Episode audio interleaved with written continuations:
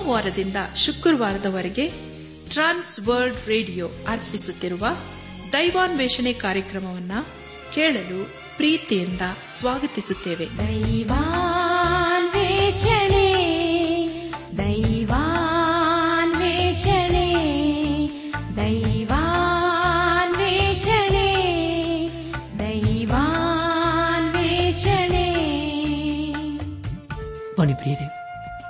ದೇವರ ವಾಕ್ಯವನ್ನು ಧ್ಯಾನ ಮಾಡುವ ಮುನ್ನ ಕರ್ತನ ಸಮ್ಮುಖದಲ್ಲಿ ನಮ್ಮನ್ನು ತಗ್ಗಿಸಿಕೊಂಡು, ನಮ್ಮ ಶಿರವನ್ನು ಭಾಗಿಸಿ, ನಮ್ಮ ಕಣ್ಣುಗಳನ್ನು ಮುಚ್ಚಿಕೊಂಡು ಧೀನತೆಯಿಂದ ಪ್ರಾರ್ಥನೆ ಮಾಡೋಣ. ನಮ್ಮನ್ನು ಬಹಳವಾಗಿ ಪ್ರೀತಿ ಮಾಡಿ ಸಾಕಿ ಸಲಹುವ ನಮ್ಮ ರಕ್ಷಕನಲ್ಲಿ ತಂದೆಯಾದ ದೇವರೇ, ನಿನ್ನ ಪರಿಶುದ್ಧವಾದ ನಾಮವನ್ನು ಕೊಂಡಾಡಿ ಹಾಡಿ ಸ್ತುತಿಸುತ್ತೇವೆ. ಕರ್ತನೆ ದೇವಾದಿ ದೇವನೇ ನಿನ್ನ ನಮ್ಮನ್ನು ಯೇಸು ಕ್ರಿಸ್ತನ ಮೂಲಕ ಎಷ್ಟೋ ಪ್ರೀತಿ ಮಾಡಿ. ನಿನ್ನ ಮಕ್ಕಳನ್ನಾಗಿ ನಮ್ಮನ್ನು ಅಂಗೀಕರಿಸಿ, ಅನುದಿನವೂ ನಮ್ಮನ್ನು ಪರಿಪಾಲಿಸುತ್ತಾ ಬಂದಿರುವುದಕ್ಕಾಗಿ ನಿನ್ನನ್ನು ಕೊಂಡಾಡ್ತೇವೆ. ಕರ್ತನೆ ದೇವಾದ ದೇವನೇ ಈ ದಿನ ವಿಶೇಷವಾಗಿ ಕಷ್ಟ, ಸಮಸ್ಯೆ, ಅನಾರೋಗ್ಯದಲ್ಲಿ ಇರುವವರನ್ನು ನಿನ್ನ ಕೃಪೆಯ ಆಸೆಗೆ ಒಪ್ಪಿಸಿಕೊಡ್ತೇವೆ. ಅವರನ್ನು ಆಶೀರ್ವದಿಸು. ಅವರಿಗೆ ಬೇಕಾದಂಥ ಪರಿಹಾರ, ಸಹಾಯ, ಆರೋಗ್ಯವನ್ನು ದಯಪಾಲಿಸಪ್ಪ. ಅವರ ಜೀವಿತದಲ್ಲಿ ನಿನ್ನ ನೀತಿಯ ಹಸ್ತವನ್ನು ಆಧಾರವಾಗಿಟ್ಟು ಅವರ ಜೀವಿತದಲ್ಲಿ ನಿನ್ನನ್ನು ನೀನು ಪ್ರಕಟ ಮಾಡಿಕೊಂಡು ನೀನೇ ಮಹಿಮೊಂದು ದೇವ. ಈಗ ಕರ್ತನೆ, ನಿನ್ನ ಜೀವಳ ವಾಕ್ಯವನ್ನು ಧ್ಯಾನ ಮಾಡುವ ನಮಗೆ ನಿನ್ನ ಆತ್ಮನ ಸಹಾಯವನ್ನು ಅನುಗ್ರಹಿಸಿ, ನಾವು ನಮ್ಮ ಜೀವಿತದ ಮೂಲಕ ನಿನ್ನನ್ನು ಘನಪಡಿಸಲು ಕೃಪೆ ತೋರಿಸು. ಎಲ್ಲ ಘನ ಮಾನ ಮಹಿಮೆ ನಿನಗೆ ಮಾತ್ರ ಸಲ್ಲಿಸುತ್ತಾ. ನಮ್ಮ ಪ್ರಾರ್ಥನೆ ಸ್ತೋತ್ರಗಳನ್ನು. ನಮ್ಮ ಒಡೆಯನು, ನಮ್ಮ ರಕ್ಷಕನು ಲೋಕ ವಿಮೋಚಕನೂ ಆದ. ಯೇಸು ಕ್ರಿಸ್ತನ ದಿವ್ಯ ನಾಮದಲ್ಲಿ ಸಮರ್ಪಿಸಿಕೊಳ್ಳುತ್ತೇವೆ ತಂದೆಯೇ. ಆಮೇಲೆ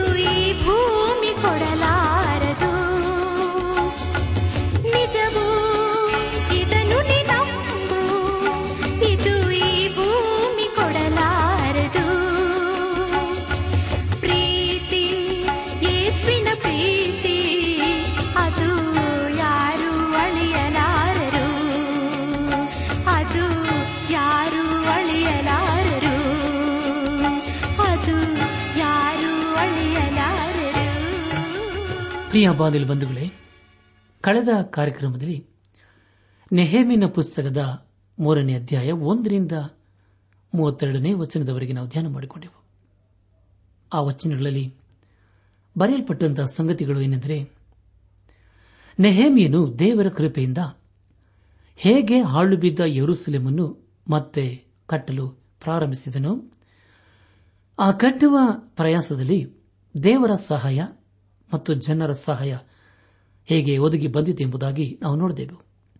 ನೆಹಮಿಯನು ಕಾರ್ಯನಿರತನಾಗಿ ಯರೂಸೆಲೆಮಿನ ಸುತ್ತಲಿರುವ ಗೋಡೆಯನ್ನು ಏಕಕಾಲದಲ್ಲಿ ಕಟ್ಟಲು ವಿಶೇಷವಾದ ಯೋಜನೆಯನ್ನು ಹಾಕಿಕೊಂಡನು. ಪ್ರಿಯ ಬಾಂಧಲ್ ಬಂಧುಗಳೇ, ನಾ ಹಿಂದಿನ ಕಾರ್ಯಕ್ರಮದಲ್ಲಿ ತಿಳಿದುಕೊಂಡ ಪ್ರಕಾರ ಸುತ್ತಲಿರುವ ಗೋಡೆಯನ್ನು ಕಟ್ಟುವುದಕ್ಕೆ ಬೇರೆ ಬೇರೆಯವರಿಗೆ ಇಷ್ಟು ಇಷ್ಟೆಂದು ಭಾಗ ಭಾಗವಾಗಿ ಕೆಲಸದ ಜವಾಬ್ದಾರಿಯನ್ನು ವಹಿಸಿಕೊಟ್ಟನು. ಇದರಿಂದಾಗಿ ಯರೂಸೆಲೆಮಿನ ಗೋಡೆಯನ್ನು ಪುನಃ ಕಟ್ಟುವ ಕಾರ್ಯವು ಒಂದೇ ಸಮನೆ. ಎಲ್ಲಾ ಕಡೆಗಳಲ್ಲಿ ಪ್ರಾರಂಭವಾಯಿತು ಎಂಬುದಾಗಿ.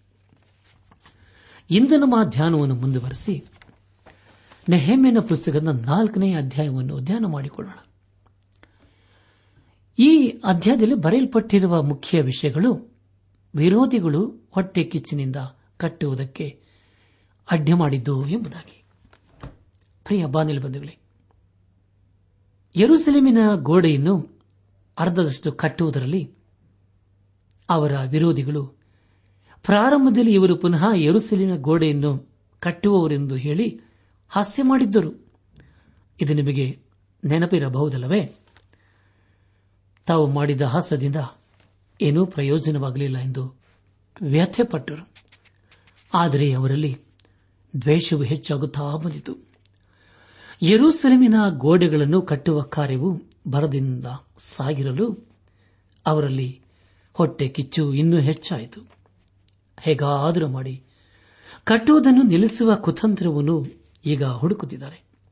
ಅದರಲ್ಲಿಯೂ ಸಮಾರ್ಯದ ಅಧಿಕಾರಿಯಾದ ಸನ್ ಭಟನು ಯಹೂದ್ಯರು ಯರೂಸಲೇಮಿನ ಗೋಡೆಯನ್ನು ಅರ್ಧದಷ್ಟು ಕಟ್ಟಿರುವುದನ್ನು ಕೇಳಿದಾಗ ತನ್ನ ಹೃದಯದಲ್ಲಿರುವ ದ್ವೇಷ, ಅಸೂಯೆ ಇವೆಲ್ಲವನ್ನು ತನ್ನ ಮಾತುಗಳಿಂದ ವ್ಯಕ್ತಪಡಿಸಿದನು. ಅವನು ತನ್ನ ಸಹೋದರರ ಮುಂದೆಯೂ ಇತರರ ಸಮಾರ್ಯದವರ ಮುಂದೆಯೂ ಅವರು ಸುಟ್ಟು ಹೋದ ನಾಶವಾದ ಗೋಡೆಗಳನ್ನು ಒಂದೇ ದಿನದಲ್ಲಿ ಪುನಃ ಕಟ್ಟುವರೋ? ನಿತ್ರಾಣಿಗಳಾದ ಇವರು ಕಟ್ಟುವ ಗೋಡೆಯು ಅಷ್ಟು ಬಲವಾಗಿರುವುದೋ? ಇವರು ತಮ್ಮನ್ನು ಬಲಪಡಿಸಿಕೊಳ್ಳಬೇಕೆಂದಿರುವರೋ, ಯಜ್ಞವನ್ನು ಅರ್ಪಿಸಬೇಕೆಂದಿರುವರೋ ಈ ಹೊತ್ತೆ ಈ ಕೆಲಸವನ್ನು ತೀರಿಸುವೆನು ಎಂದು ಹೇಳಿ ಯಹೋದ್ಯರನ್ನು ಹಾಸ್ಯ ಮಾಡಿದನು. ಅವರ ಬಳಿಯಲ್ಲಿ ನಿಂತಿದ್ದ ಅಮೋನಿಯನಾದ ಟೋಬಿಯನ್ನು ಅವರು ಕಟ್ಟುವ ಕಲ್ಲು ಗೋಡೆಯ ಮೇಲೆ ನರಿ ಹಾರಿದರೆ ಬಿದ್ದು ಹೋಗುವುದು ಎಂಬುದಾಗಿ ಹಾಸ್ಯ ಮಾಡಿದನು. ನನ್ನ ಆತ್ಮಿಕ ಸಹೋದರ, ಸಹೋದರಿಯರು ಇಲ್ಲಿ ಈ ಹಾಳಾದ ಗೋಡೆಗಳನ್ನು ಪುನಃ ಕಟ್ಟುವವರು ಯಾರೂ ಅಂತಹ ನಿಪುಣರಲ್ಲ. ಅವರೆಲ್ಲರೂ ಅತಿ ಕಷ್ಟಪಟ್ಟು ಗೋಡೆಯನ್ನು ಕಟ್ಟುತ್ತಿರುವಾಗ ವೈರಿಗಳು ಅವರನ್ನು ಹಾಸ್ಯ ಮಾಡಿದರು. ಇದಕ್ಕೆ ಪ್ರತಿಯಾಗಿ ನೆಹಮಿನ ಏನು ಮಾಡಿದನು ಎಂಬುದಾಗಿ ನಾಲ್ಕನೇ ಅಧ್ಯಾಯ ನಾಲ್ಕು ಮತ್ತು ಐದನೇ ವಚನಗಳನ್ನು ಓದುವಾಗ ಅವನು ಹೀಗೆ ಪ್ರಾರ್ಥನೆ ಮಾಡಿದನು. ನಮ್ಮ ದೇವರೇ, ಕೇಳು ಅವರು ನಮ್ಮನ್ನು ಎಷ್ಟು ಹೀಯಾಳಿಸುತ್ತಾರೆ ಈ ನಿಂದೆಯನ್ನು ಅವರ ತಲೆಯ ಮೇಲೆಯೇ ಬರಮಾಡು. ಅವರು ದೇಶ ಭ್ರಷ್ಟರಾಗಿ ಸೂರೆ ಹೋಗುವಂತೆ ಮಾಡು. ಅವರ ಅಪರಾಧವನ್ನು ಕ್ಷಮಿಸಬೇಡ. ನಿನ್ನೆದುರಿಗಿರುವ ಅವರ ಪಾಪವನ್ನು ಅಳಿಸಿಬಿಡಬೇಡ. ಕಟ್ಟುವವರ ಮುಂದೆಯೇ ಅವರು ನಿನ್ನನ್ನು ಕೆಣಕಿದ್ದಿರಲ್ಲ ಎಂಬುದಾಗಿ. ಪ್ರಿಯ ಬಾಂಧವ್ಯ ಬಂಧುಗಳೇ ಯಹೋದ್ಯರ ಶಾಸ್ತ್ರದಂತೆ ದೇವರಿಂದ ಇಂಥ ನ್ಯಾಯವನ್ನು ಅಪೇಕ್ಷಿಸುವುದು ಸರಿಯೇ? ಆದರೆ ಯೇಸು ಕ್ರಿಸ್ತನಲ್ಲಿ ನಂಬಿಕೆ ಇಟ್ಟಿರುವ ನಾವು ಇಂದು ಇಂತಹ ಪ್ರಾರ್ಥನೆ ಹಾಗೂ ಬೇಡಿಕೆಗೆ ಆಸ್ಪದವಿಲ್ಲ.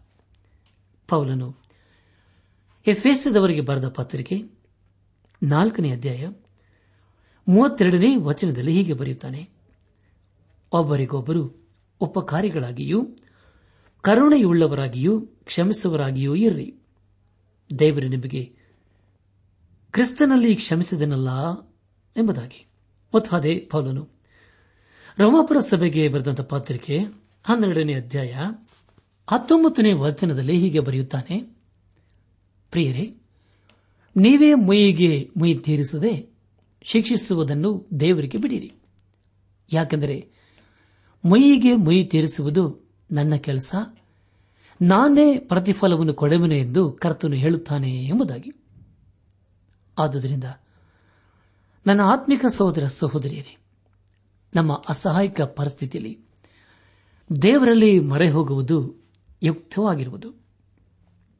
ಪಾವಲನು ತಿಮೋತಿನಿಗೆ ಬರೆದಂತಹ ಎರಡನೇ ಪತ್ರಿಕೆ ನಾಲ್ಕನೇ ಅಧ್ಯಾಯ ಎರಡನೇ ವಚನದಲ್ಲಿ ಹೀಗೆ ಬರೆಯುತ್ತಾನೆ, ದೇವರ ವಾಕ್ಯವನ್ನು ಸಾರು ಅನುಕೂಲವಾದ ಕಾಲದಲ್ಲಿಯೂ, ಅನುಕೂಲವಿಲ್ಲದ ಕಾಲದಲ್ಲಿಯೂ ಅದರಲ್ಲಿ ಆಸಕ್ತನಾಗಿರು.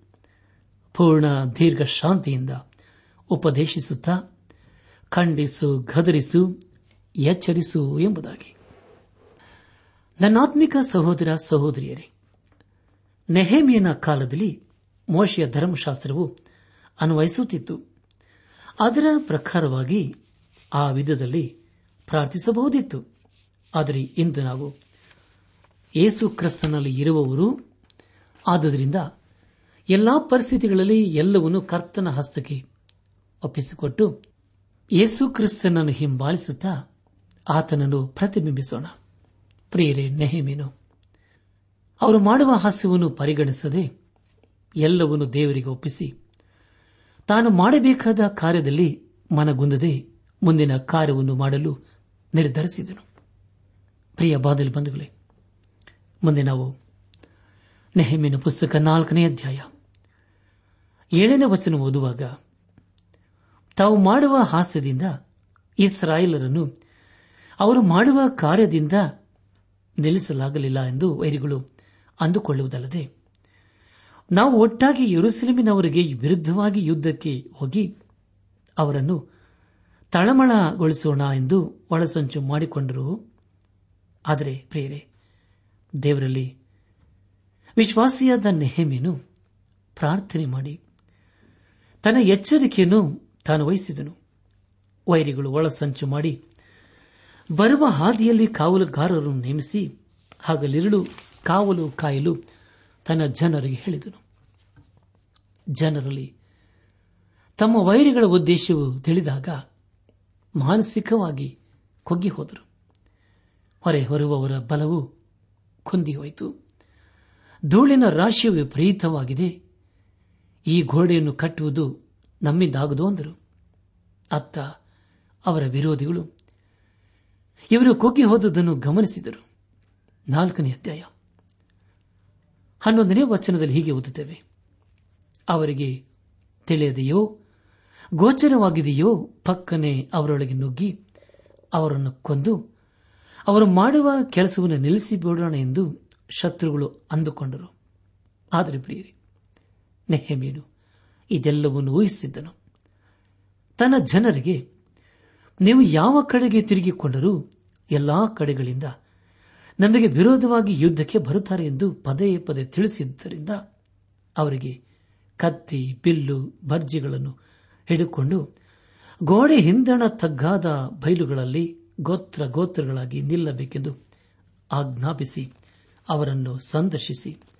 ಅವರ ಮುಂದೆ ನಿಂತು ಶ್ರೀಮಂತರನ್ನು, ಅಧಿಕಾರಿಗಳನ್ನು, ಉಳಿದ ಜನರನ್ನು ಸಂಬೋಧಿಸಿ. ನಿಮ್ಮ ವಿರೋಧಿಗಳಿಗೆ ಹೆದರಬೇಡಿರಿ.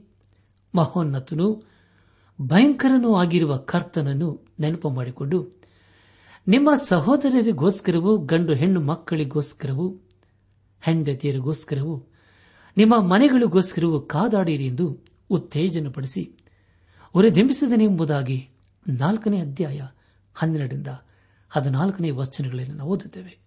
ಶತ್ರುಗಳಿಗೆ ತಮ್ಮ ಒಳಸಂಚು ಅವರಿಗೆ ಗೊತ್ತಾಯಿತೆಂದು ತಿಳಿದು ಮತ್ತು ಅವರ ದೇವರೇ ಅವರಿಗೆ ಅರಿತುಕೊಳ್ಳುವಂತೆ ಮಾಡಿದನು ಎಂದು ತಿಳಿದು ಇನ್ನು ಮುಂದೆ ಯಾವುದೇ ಯೋಜನೆಯನ್ನು ಮಾಡದೆ ಇಸ್ರಾಯೇಲರ ವಿರುದ್ಧವಾಗಿ ಇರುವ ತಮ್ಮ ಉದ್ದೇಶಗಳನ್ನು ಮರೆತು ಬಿಟ್ಟರು ಇದರಿಂದಾಗಿ ಮುಂದೆ ಗೋಡೆಯನ್ನು ಕಟ್ಟುವ ಕೆಲಸವು ಯಾವುದೇ ಅಡ್ಡಿಯಿಲ್ಲದೆ ಸರಾಗವಾಗಿ ಮುಂದುವರಿಯಲು ಸಾಧ್ಯವಾಯಿತು.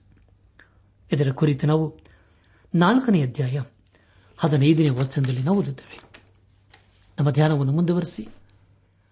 ನೆಹಮೀನ ಪುಸ್ತಕ ನಾಲ್ಕನೇ ಅಧ್ಯಾಯ ಹದಿನಾರನೇ ವಚನದಿಂದ ಮುಂದಿನ ಭಾಗವನ್ನು ಗಮನಿಸೋಣ.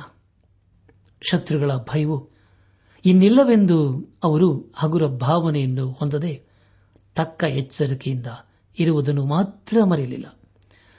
ಅವರು ಒಂದು ಕೈಯಲ್ಲಿ ಹೊರೆಯನ್ನು ಹೊತ್ತುಕೊಳ್ಳುತ್ತಾ ಇನ್ನೊಂದು ಕೈಯಿಂದ ಈಟಿ ಹಿಡಿದುಕೊಳ್ಳುತ್ತಿದ್ದರು. ಕಟ್ಟುವುದರಲ್ಲಿ ಪ್ರತಿಯೊಬ್ಬನು ತಮ್ಮ ತಮ್ಮ ಕತ್ತಿಯನ್ನು ಸೊಂಟಕ್ಕೆ ಬಿಗಿದುಕೊಂಡು ಕಟ್ಟುತ್ತಿದ್ದನು. ನೆಹಮಿಯನು ಕೊಂಬೂದುವನೊಬ್ಬನನ್ನು ತನ್ನ ಬಳಿಲಿರಿಸಿಕೊಂಡು ಶ್ರೀಮಂತರಿಗೂ, ಅಧಿಕಾರಿಗಳಿಗೂ, ಉಳಿದ ಜನರಿಗೂ ಹೇಳಿದ್ದೇನೆಂದರೆ, ನಾವು ಮಾಡುವ ಕೆಲಸವು ಬಲು ದೊಡ್ಡದು, ಅನೇಕ ಸ್ಥಳಗಳಲ್ಲಿ ನಡೆಯುವಂಥದ್ದು ಆಗಿದೆ. ನಾವು ಗೋಡೆಯ ಮೇಲೆ ಚದರಿ ಒಬ್ಬರಿಗೊಬ್ಬರು ದೂರವಾಗಿರುತ್ತೇವೆ.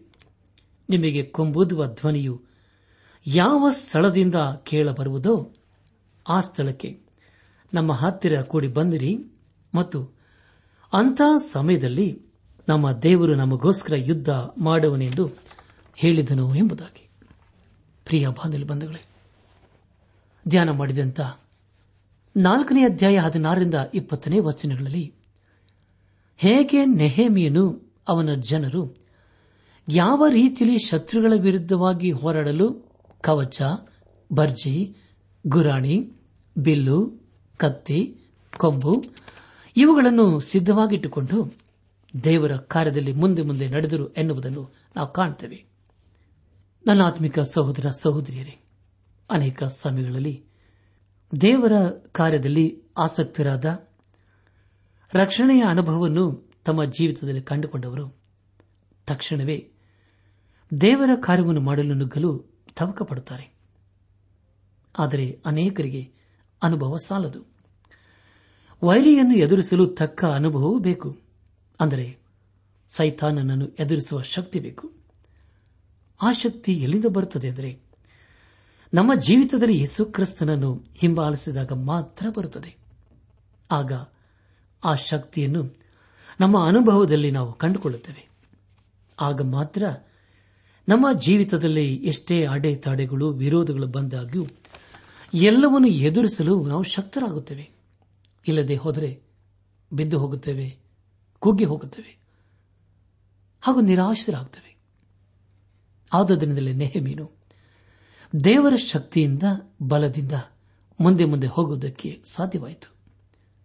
ಈ ಸರಳರು ತಮ್ಮ ಭಾರವನ್ನು ತಾವೇ ಹೊತ್ತುಕೊಂಡರು. ಹಾಗೂ ತಮ್ಮ ನಾಯಕನಾದ ನೆಹಮಿಯನ್ನ ಅಗ್ನಿಗಳನ್ನು ಪಾಲಿಸಿದರು. ಅವರು ಒಂದು ಕೈಯಲ್ಲಿ ಸದಾ ಕತ್ತಿಯನ್ನು ಹಿಡಿದುಕೊಂಡಿದ್ದರು. ಪ್ರಿಯ ಬಾನಲಿ ಬಂಧುಗಳೇ, ಇಂದು ದೇವರ ಕಾರ್ಯದಲ್ಲಿ ಆಸಕ್ತರಾಗಿರುವರು ಯಾರೇ ಆದರೂ ಸರಿಯೇ? ತಮ್ಮ ಹೊರೆಯನ್ನು ತಾವೇ ಹೊರುವುದಲ್ಲದೆ ದೇವರ ವಾಕ್ಯವೆಂಬ ಕತ್ತಿಯನ್ನು ಖಡ್ಗವನ್ನು ಸದಾ ಹಿಡಿದುಕೊಂಡಿರಬೇಕು. ದೇವರ ವಾಕ್ಯವಿಲ್ಲದೆ ವೈರಿಯಾದ ಸೈಥಾನನ ವಿರುದ್ಧವಾಗಿ ಹೋರಾಡಲು ಸಾಧ್ಯವಿಲ್ಲ. ನೆಹೇಮಿನ ಪುಸ್ತಕ ನಾಲ್ಕನೇ ಅಧ್ಯಾಯ. ಹದಿನೆಂಟನೇ ವಚನದಲ್ಲಿ ಇನ್ನೊಂದು ವಿಷಯವನ್ನು ನಾವು ಗಮನಿಸುತ್ತೇವೆ. ಅದೇನೆಂದರೆ, ತನ್ನ ಬಳಿಯಲ್ಲಿ ಕೊಂಬೋದವನನ್ನು ಇಟ್ಟುಕೊಳ್ಳುವುದು, ಯಾವಾಗ ಅಪಾಯವು ಬಂದಿದೆ ಎಂದು ತಿಳಿಯುವುದೋ, ಆಗ ಕೊಂಬುವುದಲು ನೀವೆಲ್ಲರೂ ನನ್ನ ಬಳಿಗೆ ಬನ್ನಿರಿ. ಆಗ ನಾವೆಲ್ಲರೂ ಒಟ್ಟಾಗಿ ಯುದ್ಧ ಮಾಡೋಣ.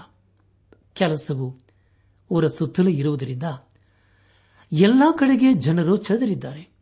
ಆದರೆ ಯಾವಾಗ ಶತ್ರುಗಳಿಂದ ಅಪಾಯವು ಒದಗಿ ಬರುವುದೋ ಆಗ ಎಲ್ಲರೂ ಒಟ್ಟಾಗಿ ಯುದ್ಧ ಮಾಡಲು ಸಾಧ್ಯ ಎಂಬುದಾಗಿ. ಪ್ರಿಯ ಬಾಂಧವ ಬಂಧುಗಳೇ, ಯಾವಾಗ ಸೈತಾನನಿಂದ ಅಪಾಯವು ಒದಗಿ ಬರುವುದೋ ಆಗ ನಾವೆಲ್ಲರೂ ಒಟ್ಟಾಗಿ ಪ್ರಾರ್ಥನೆಯ ಮೂಲಕ ಹೋರಾಡಬೇಕು. ನಾವೆಲ್ಲರೂ ಪ್ರಾರ್ಥನೆ ಮೂಲಕವಾಗಿ ಒಂದಾಗಿ ಒಬ್ಬರ ಇನ್ನೊಬ್ಬರ ಸೇವೆಯನ್ನು, ಸಹಾಯವನ್ನು, ಪ್ರೋತ್ಸಾಹವನ್ನು ಮಾಡುತ್ತಾ ದೇವರ ಮಹಿಮೆಗಾಗಿ ಕ್ರಿಸ್ತನ ಸಾಕ್ಷಿಯಾಗಿ ಜೀವಿಸಬೇಕೆಂಬುದಾಗಿ ದೇವರು ಬಯಸುತ್ತಾನೆ. ಯಾವ ರೀತಿಯಲ್ಲಿ ಇಸ್ರಾಲರು ಒಂದಾಗಿ ಇಸ್ರಾಲರು ಒಂದಾಗಿ ಶತ್ರುವನ್ನು ಎದುರಿಸಿ ನಿಲ್ಲುವುದಲ್ಲದೆ, ಯಾವ ರೀತಿ ಯರುಸಲೇಂ ಪಟ್ಟಣವನ್ನು ಕಟ್ಟುವುದರಲ್ಲಿ ಒಂದೇ ಮನಸ್ಸು ಉಳ್ಳವರಾಗಿದ್ದರೋ, ಅದೇ ರೀತಿಯಲ್ಲಿ ನಾವು ಸಹ ದೇವರ ರಾಜ್ಯವನ್ನು ಕಟ್ಟುವರಾಗಿರಬೇಕು ಧ್ಯಾನ ಮಾಡಿದಂತ ನಾಲ್ಕನೇ ಅಧ್ಯಾಯದಲ್ಲಿ ಶತ್ರುಗಳು ಹಾಸ್ಯ ಮಾಡಿದಾಗ ಪ್ರಾರಂಭದಲ್ಲಿ ಇಸ್ರಾಯೇಲರು ಕುಗ್ಗಿ ಹೋಗಿದ್ದರು. ಆದರೆ ಮುಂದೆ ಮುಂದೆ ನೋಡುವಾಗ ದೇವರ ಬಲದೊಂದಿಗೆ ಶಕ್ತಿಯೊಂದಿಗೆ ದೇವರ ಕಾರ್ಯವನ್ನು ಮಾಡಿ ಜಯಶಾಲೆಗಳಾಗುತ್ತಾರೆ. ಅವರಲ್ಲಿ ಈಟಿ, ಭರ್ಜಿ, ಕತ್ತಿ, ಬಿಲ್ಲು, ಬಾಣ, ಗುರಾಣಿ, ಕವಚ ಎಲ್ಲವೂ ಇತ್ತು. ಆದರೆ ಯುದ್ಧ ಮಾಡುವುದಕ್ಕೆ ಇವುಗಳಿದ್ದರೆ ಮಾತ್ರ ಸಾಲದು. ಅನುಭವ ಹೊಂದಿದ್ದ ವ್ಯಕ್ತಿಯ ಸಲಹೆ. ಅವನು ಕೊಡುವ ಆಜ್ಞೆ ಅದನ್ನು ಪರಿಪಾಲಿಸಿದಾಗ ಮಾತ್ರ ಶತ್ರುವನ್ನು ಎದುರಿಸಲು ಶಕ್ತರಾಗುತ್ತೇವೆ. ನನ್ನ ಆತ್ಮಿಕ ಸಹೋದರ ಸಹೋದರಿಯರೇ, ನಮ್ಮ ಧ್ಯಾನವನ್ನು ಮುಂದುವರೆಸಿ. ನೆಹಮಿನ ಪುಸ್ತಕ ನಾಲ್ಕನೇ ಅಧ್ಯಾಯ. ಇಪ್ಪತ್ತೊಂದು ಮತ್ತು ಇಪ್ಪತ್ತೆರಡನೇ ವಚನಗಳನ್ನು ಓದುವಾಗ ಅದರಲ್ಲಿ ಹಗಲು ರಾತ್ರಿ ವಿಷಯವಾಗಿ ಬರೆಯಲ್ಪಟ್ಟಿರುತ್ತದೆ. ಅದೇನೆಂದರೆ ಅರುಣೋದಯದಿಂದ ನಕ್ಷತ್ರಗಳು ಮೂಡುವವರೆಗೆ ಕೆಲಸ ಮಾಡುತ್ತಿದ್ದರು ಎಂಬುದಾಗಿ. ಅಂದರೆ, ಇಡೀ ಹಗಲು ತಮಗೆ ಕೊಡಲ್ಪಟ್ಟ ಕೆಲಸವನ್ನು ಮಾಡುತ್ತಿದ್ದರು ಎಂಬುದಾಗಿ ನಾವು ನೋಡುತ್ತೇವೆ. ಇವರು ಮಾಡುವ ಕೆಲಸಕ್ಕೆ ಯಾರೂ ಸಂಬಳ ಅಥವಾ ಕೂಲಿ ಕೊಡುವವರಿಲ್ಲ. ಸಂಬಳಕ್ಕಾಗಿ ಅಥವಾ ಕೂಲಿಗಾಗಿ ಆ ಜನರು ಕೆಲಸ ಮಾಡುತ್ತಿಲ್ಲ ಎಂಬುದಾಗಿ.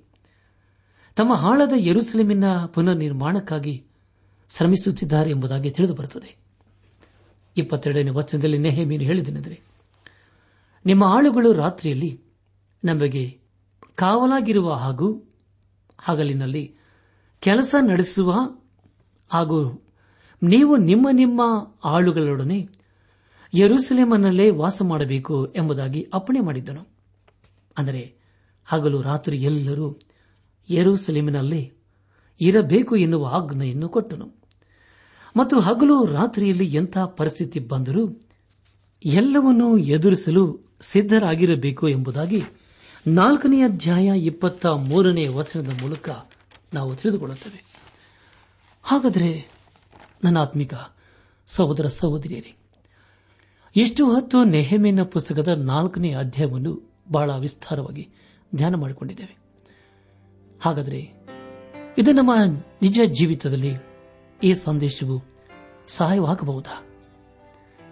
ನಮ್ಮ ಆತ್ಮಿಕ ಜೀವಿತಕ್ಕೆ ಏನಾದರೂ ಪ್ರಯೋಜನವುಂಟು?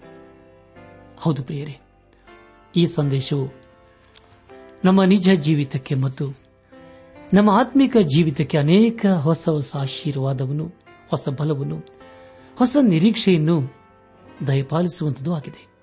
ಅಂದರೆ ದೇವರ ಆಜ್ಞೆಗಳನ್ನು ಕೈಕೊಂಡು ನಡೆಯುವಾಗ ದೇವರ ವಾಗ್ದಾನಗಳು ನಮ್ಮ ಜೀವಿತದಲ್ಲಿ ಪರಿಪೂರ್ಣವಾಗುತ್ತವೆ. ದೇವರ ನಮಗೋಸ್ಕರ ಯುದ್ಧ ಮಾಡುವನೆಂಬುದಾಗಿ ಈ ಆಧ್ಯಾಯದಲ್ಲಿ ನಾವು ತಿಳಿದುಕೊಂಡಿದ್ದೇವೆ. ಆದುದರಿಂದ ಪ್ರಿಯ ಬಾನಲಿ ಬಂಧುಗಳೇ, ನಮ್ಮ ಜೀವಿತದಲ್ಲಿ ಎಷ್ಟೇ ಕಷ್ಟ ನಷ್ಟಗಳು ಬಂದರೂ ಸಹ ಹೆದರದೆ, ನಮ್ಮ ಜೀವಿತದಲ್ಲಿ ಎಂಥ ಸ್ಥಿತಿಗತಿಗಳು ಎದುರಾದರೂ ಸಹ ಭಯಪಡದೆ, ನಮ್ಮ ಜೀವಿತವನ್ನು ಯೇಸು ಕ್ರಿಸ್ತನಿಗೆ ಸಮರ್ಪಿಸಿಕೊಂಡು ಆತನ ಮಾರ್ಗದಲ್ಲಿ ಜೀವಿಸುತ್ತಾ ಆತನ ಆಶೀರ್ವಾದಕ್ಕೆ ಪಾತ್ರರಾಗೋಣ. ಆಗಾಗುವಂತೆ ತಂದೆಯಾದ ದೇವರು ಯೇಸು ಕ್ರಿಸ್ತನ ಮೂಲಕ ನಮ್ಮೆಲ್ಲರನ್ನು ಆಶೀರ್ವದಿಸಿ ನಡೆಸಲಿ. ನನ್ನ ಆತ್ಮಿಕ ಸಹೋದರ ಸಹೋದರಿಯರೇ, ಇಂದು ದೇವರು ನಮಗೆ ಕೊಡುವ ವಾಗ್ದಾನ ಯೇಸು ಕ್ರಿಸ್ತನ್ ಹೇಳಿದ್ದು, ನೀವು ನನ್ನಲ್ಲಿದ್ದು ಮನಃಶಾಂತಿಯನ್ನು ಹೊಂದಿದವರಾಗಿರಬೇಕೆಂದು ಇದನ್ನೆಲ್ಲ ನಿಮಗೆ ಹೇಳಿದ್ದೇನೆ. ಯೋಹಾನನು ಬರೆದ ಸುವಾರ್ತೆ ಹದಿನಾರನೇ ಅಧ್ಯಾಯ ಮೂವತ್ಮೂರನೇ ವಚನ.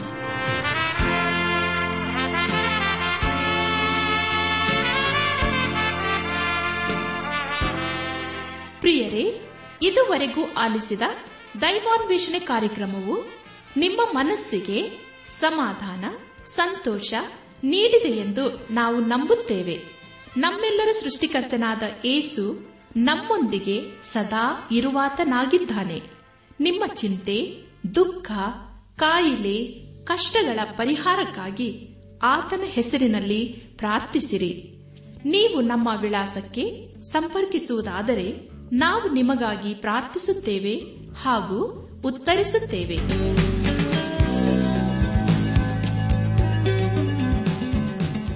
ನಮ್ಮ ವಿಳಾಸ ದೈವಾನ್ ವೇಷಣೆ ಟ್ರಾನ್ಸ್ ವರ್ಲ್ಡ್ ರೇಡಿಯೋ, ಇಂಡಿಯಾ, ಟಪಾಲು ಪೆಟ್ಟಿಗೆ, ನಾಲ್ಕು ಮೂರು, ಎರಡು ಸೊನ್ನೆ, ಬೆಂಗಳೂರು, ನಲವತ್ಮೂರು.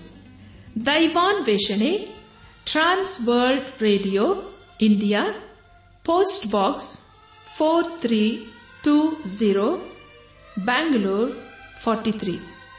ದೂರವಾಣಿ ಸಂಖ್ಯೆ ಒಂಬತ್ತು ಎಂಟು ನಾಲ್ಕು ಐದು ಆರು, ಒಂದು ಆರು, ನಾಲ್ಕು ಒಂದು ಎರಡು. ನಮ್ಮ ಇಮೇಲ್ ವಿಳಾಸ Kannada TTB at radio eight eight two dot com ನಮಸ್ಕಾರ ಪ್ರಿಯರೇ.